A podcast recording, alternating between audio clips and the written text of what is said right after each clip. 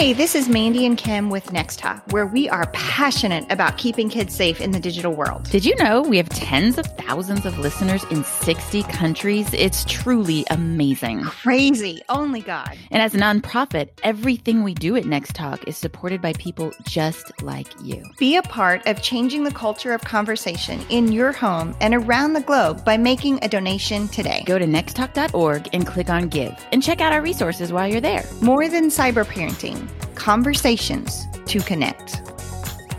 Recently, my husband and I were taking a short little road trip, and I don't know if this happens in any other families, but when we're on the road, it's it's just great talk time, especially when the kids are like watching a movie or whatever. Like my husband and I can just really have some good conversation. It's one of our favorite things. And sometimes we'll just say, we need to talk. Let's take a road trip because it is. it's, it's, and you have the time, the extended time to dig in. Yeah. Well, and we were, um, you know, it was during this pandemic situation. And so we were talking about things that we needed to improve and work on. You know, we were being very honest with each other and it was that safe space. And I said to him, I think you need to have a little more contentment. And it was very interesting how he responded to that. he was like, well, what do you mean by that? I mean, he's very calm, so he doesn't ever really raise his voice unless something somebody's going to get hurt or something, you know. But he was like, well, what do you mean by that? And I said, you know, something like, you know, you need to just have peace in all circumstances, even though this pandemic is happening and everything's unknown right now. Just having that peace within your soul, like that's contentment. And he was like, that's not at all how I would define contentment hmm. which totally caught me off guard. I'm like, what? Not everybody sees the world like I see it. well, you're wrong. right. and so I was like, well, tell me, how do you define contentment, babe? And he was like, I would say it's like complacency. What?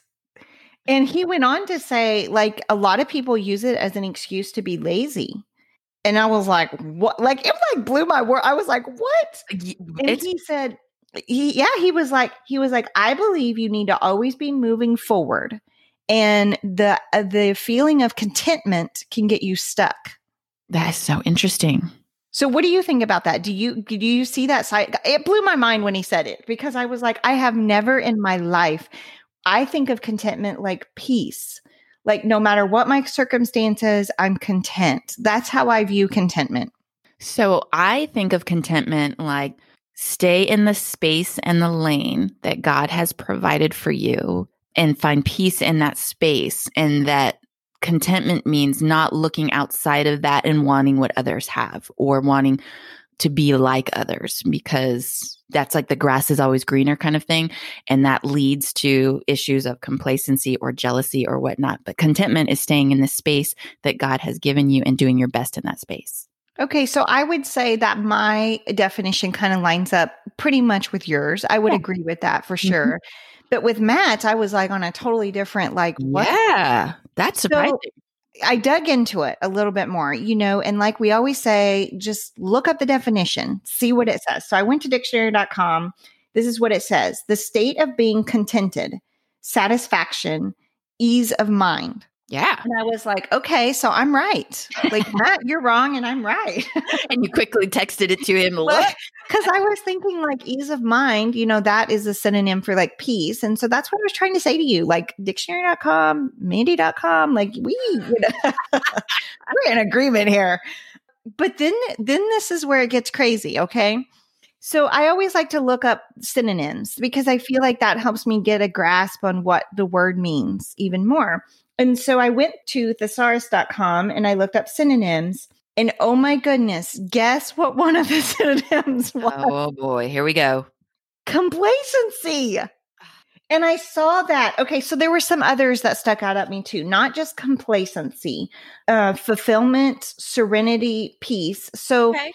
So I saw those and I was like, okay, I was right. Yes, because that's the only thing that really matters right here. I'm not searching for truth. I just want to be right. No, I'm joking. No, Matt.com. that was a joke. That was a joke. We should not just want to be right. We should seek truth.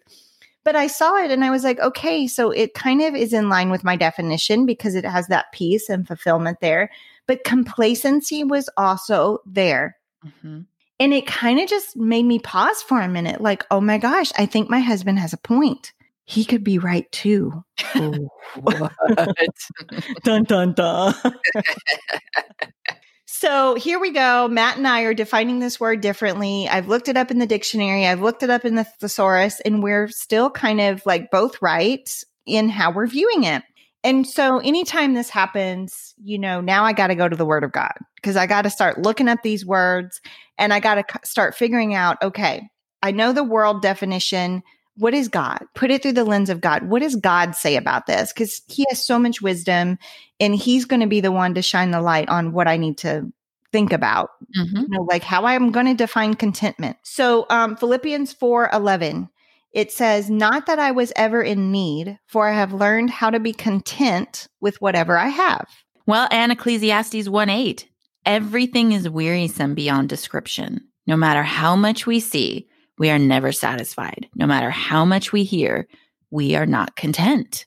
I can relate to that. I think that plays into a lot of your definition, Kim, where you were like, stay in your lane, don't be jealous of what other people have. Mm-hmm. Um, and then First Timothy 6 8, it's very simple.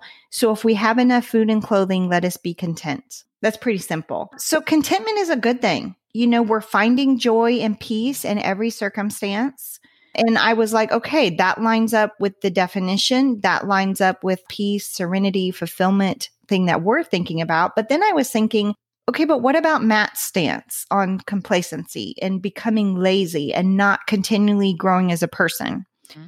And so I looked up complacency, which y'all know I write about this in talk. It's one of the verses that I like because I feel like as parents, sometimes we do become complacent when we feel like everything's fine, or we download an app monitoring tool and we take our hands off the wheel and we're like complacent with parenting the online world, right? Mm-hmm. I say that a lot. And so Proverbs 132, this is what it says about complacency. Fools are destroyed by their own complacency. So through Matt's lens, if I think about complacency, complacency is wrong, but mm-hmm. contentment is right. Mm-hmm. So then I wanted, I got even more curious about like Matt's description of complacency. And he was like, I think people use contentment as an excuse to be lazy. Mm. And so I wanted to look that up in the scripture there's great verses on this in the Bible. Like Proverbs 21 25, despite their desires, the lazy will come to ruin, for their hands refuse to work. I've, I've actually used that one with my kids about chores. That's harsh, but it's true. It's true. Absolutely. We can't be lazy. Um, my teenager, our joke with her is she's like me when I was her age. She likes to sleep in. Mm-hmm. Like we're late sleepers. Like on Saturdays, if we don't have anything, oh, just watch out. Like we're going to sleep till like that's our like self care almost. Um, and Proverbs 6 9 says, But you lazy bones, how long will you sleep? When you when will you wake up? that's kind of like our joke verse. Mm-hmm. And she will call me. She'll be like, You are being a lazy bone today. I'll be the same with her. But but laziness, like what we're seeing in scripture is contentment is good. Contentment is a good thing in all circumstances, but complacency and lazy are not. Right. So here we have this conflict because I believe contentment means peace, kind of what the Bible says, but Matt was thinking that contentment meant people use complacency and laziness as an excuse. Mm-hmm. So it got me even more curious about this whole situation. I really started praying through these verses and praying through what each of these meant. I feel like God gave me some nuggets that have really helped me. And so I kind of wanted to share them. Okay, so number one is don't use contentment as an excuse to be complacent. So good. So this has really, really, really helped me because it's one thing to say in all my circumstances, pandemic or not, quarantined or not, rich or poor, good food or healthy food. Yeah. you like how I say that good food versus because healthy food isn't good. Whatever circumstance, like having that peace, having that contentment yeah. is so good. Yeah. But I think where we mess up sometimes is we get so comfortable and we get so restful in certain situations that then we're not willing to get out of the boat or we're not, we're not willing to do hard work. And we can become lazy or complacent. Well, contentment doesn't mean comfortable. Oh, that's good. That's good right there. Yeah. Well, Needs to be on your contentment. Thank you. I'm working on it. Uh, it's one of those things where sometimes things can be so good or comfortable that we mm-hmm. think, I don't have to do anymore. Like you said, we're good right here in this space. And God doesn't call us to do that. And I think that's what Matt's talking about that complacent space where we accept good enough as good. And that's not a healthy space to be. We should always be moving forward, like Matt said. Have goals, chase dreams. You know, God puts stuff in your heart for you to chase after. And those are good things to chase after. But I think what uh, the lesson in all of this is if it doesn't go where you think it's going to go, Mhm. or it doesn't pan out the way you think when you chase those goals, you're still going to be content. You're still going to Mhm. have peace in Jesus, knowing you're right where you need to be. What goes along with that so well. And I've had this conversation with my 11 year old many times and, even my eight year old is when you're in that space of contentment and you push forward, following the dreams that God has given you, sometimes fear puts us into a state of complacency in that contentment because we try something, like you said, and we fail. Yeah, I absolutely think, you know, like fear can paralyze you into complacency or cause you to be lazy because you get overwhelmed with fear and then you just Mhm. are stuck. Mm-hmm. So that's one of the ways Satan can trip you up, right? Mhm. The other thing that I've learned don't miss today by chasing tomorrow. Oh, yes. That's a big one. Now, this is important because I have learned this lesson the hard way. Mhm. And I immediately go back to one moment in particular. It was in Christmas of 2016. My book was scheduled to come out in February, my first book, February of 2017. And I remember so looking ahead to February. Like this was a dream that God had put on my heart, something that I had chased for years. Like I was finally going to be a published author, you know? Mhm. and I was so excited about it that that God brought that plan to actually happen. Like it was actually going to happen. Fast forward, my book came out. It was great. You know, it may not have lived up to the hype that I put in my head. so many things with that, right? oh, so many. you hype it up so much. But it was out and it was great. And I, you know, I've seen God use it and that's been really cool. But after it came out, I remember one time talking to my kid and they were talking about that Christmas right before. They were like, Do you remember when this happened? And y'all, I don't remember it.